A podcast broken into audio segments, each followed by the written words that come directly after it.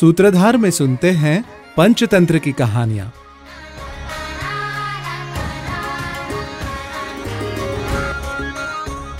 पूर्वमेव मया ज्ञातं पूर्णमेतद्धि मेदसा अनुप्रविश्य विज्ञातं तावत चर्म च दारुच मला आधी असं वाटलं की आतून हे मस्त भरीव असेल।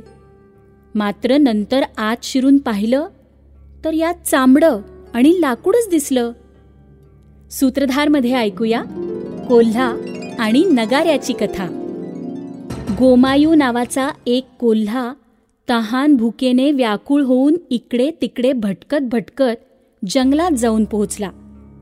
तिथे त्याने दोन सेनांची युद्धभूमी पाहिली आणि हवेमुळे वाजणाऱ्या नगाऱ्याचा आवाज ऐकला.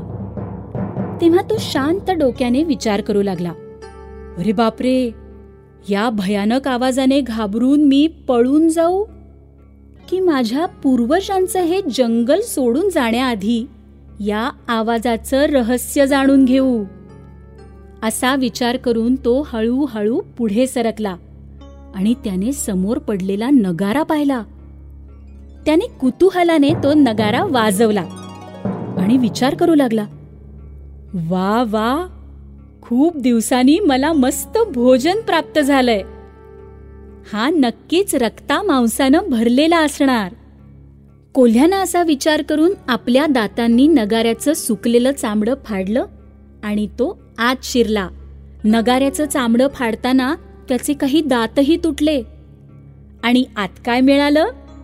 तर फक्त लाकूड आणि चामडं. म्हणूनच म्हणतात निव्वळ आवाजावरून कोणाच्या खऱ्या खोट्याचा अंदाज नाही लावता येत.